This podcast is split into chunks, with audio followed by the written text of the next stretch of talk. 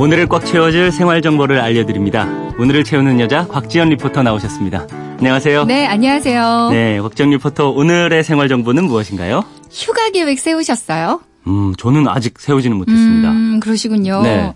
아마 이번 주말을 시작으로 여름 휴가 떠나시는 분들 많으시더라고요. 네, 이제 본격적으로 시작되겠죠. 네. 아무래도 여행지에서 새로운 음식과 환경을 접하니까 각종 질병에 노출되기 쉽습니다. 네. 그래서 미리 알아두고 가시면 좋을 듯 해서요. 오늘 건강하게 휴가 다녀오실 수 있는 건강 예방법 알려드리겠습니다. 네. 이 휴가철에 자칫 건강 관리에 소홀해질 수 있는데 이 시기에 딱 필요한 정보인 것 같습니다. 네. 제일 먼저 더위, 강한 자외선 조심해야 될 것 같은데요. 네, 그렇죠.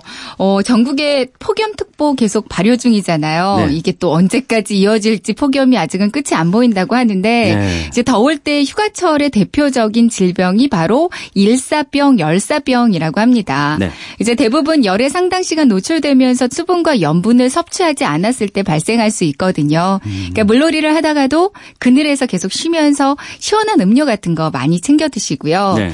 물은 자주 조금씩 나눠 마시는 게 좋고 스포츠 음료나 염분이 포함된 주스도 마시는 게 좋다고 하고요. 네. 그리고 오히려 맥주나 커피는 이뇨 작용을 일으키니까 피하는 게 좋습니다. 네. 체온이 계속 내려가게 차가운 물로 몸을 계속 적시면서 부채질을 계속 해주는 것도 좋고요. 음. 그리고 휴가지에서는 아무래도 땀이나 물에 의해 자외선 차단제가 씻겨 나가기 때문에 가벼운 화상을 입는 경우도 많다고 하거든요. 음. 예.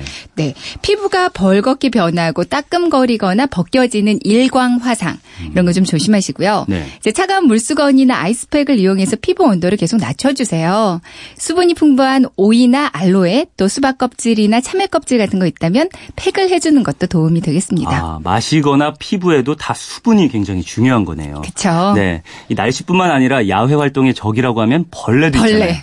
그렇죠. 예. 벌레 무서워서 캠핑 못 간다는 분들도 많이 계시거든요. 네. 아, 특히 요즘 때는 그 말벌을 조심해야 된다고. 말벌이요? 네. 음. 어, 일반 벌보다 15배 이상 강한 독을 가지고 있는데 이 말벌이요. 네. 6월 말쯤 집을 짓기 시작하고요. 음. 이제 장마가 끝나고 폭염이 오는 지금 가장 왕성하게 활동을 한다고 아, 하거든요. 한여름에. 네. 네. 그러니까 특히 휴가를 산으로 떠났다면 정말 조심하셔야 할 것 같고요. 네. 이제 어두운 색을 공격하는 습성이 있대요. 그래서 밝은 계통의 좀 긴 옷을 챙겨 입으시고요.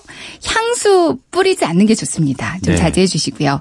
이제 벌집을 발견했다면 바로 현장을 피하고 119에 바로 신고를 해 주세요. 그리고 휴가철에 급증하는 국내 감염병은 진드기가 옮기는 중증 열성 혈소판 감소 증후군 네. 그리고 모기가 옮기는 일본 뇌염 말라리아도 조심해야 한다고 하거든요. 이제 풀숲으로 가신다면 피부가 너무 드러나지 않게 긴 팔이나 긴 바지 챙겨 입으시고요. 예. 벌레 퇴치제도 반드시 소지하고 다니는 게 좋습니다. 음. 그리고 오염된 물과 음식 때문에 걸리는 세균성 질병이나 또 충분히 익히지 않은 어패류 때문에 감염되는 비브리오 폐혈증 이런 것도 좀 생- 신경을 써주시는 게 좋거든요. 네. 휴가지에서도 손 씻는 거 좀 중요하겠고요. 물도 끓인 물을 마시는 게 좋겠죠. 네. 이 밝은 계통의 긴 옷 여행 때 챙기는 거 좋을 것 같고요. 네. 어, 휴가를 해외로 떠나시는 분들도 많으시잖아요. 네.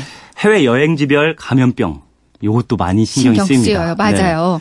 어, 지난해 해외를 다녀와서 감염병 증상이 생긴 입국자가 무려 25만 명이나 됐다고 합니다. 네. 예. 그 전해보다도 두 배 이상이나 증가한 수준이었다고 정말 그래요. 많네요. 사실 이 생각하면 해외 잘 못 나가겠더라고요. 정말 좀 조심을 하셔야 할 것 같은데요. 네. 해마다 해외 여행지에서 발생한 감염병이 계속 늘고 있는 추세라고 하니까 네. 어, 질병관리본부에서도 해외 여행 떠나시는 분들은 좀 주의를 해달라고 당부를 하더라고요.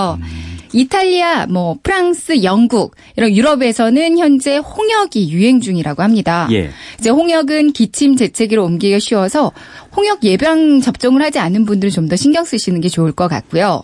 그리고 유럽의 오래된 호텔 등에는 고가구 나무 틈새에 사는 빈대 일종인 bedbug가 그렇게 많다고 그래요. bedbug요. 네, 이게 침대에 살고 있어서 그렇게 얘기를 한다고 하는데요. 물리지 않게 벌레 퇴치제를 그냥 좀 뿌리고 침대에도 곳곳에 뿌리고 자는 것도 좋겠죠. 예, 동남아 휴양지도 많이 떠나시잖아요. 네. 동남아 등의 아시아 지역은 지카 바이러스 감염 발생 국가로 지정돼 있는 나라가 지금 아주 많 습니다. 예. 그만큼 모기에 물리지 않게 좀 조심하시고요.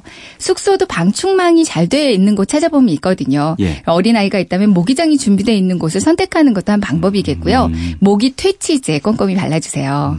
그리고 남미나 북미 쪽, 이미 대륙 쪽은 A형 간염이나 살모넬라균 감염, 그리고 볼거 볼거리도 유행하고 있다고 합니다. 음. 특히 하와이의 볼거리가 유행하고 있대요. 네.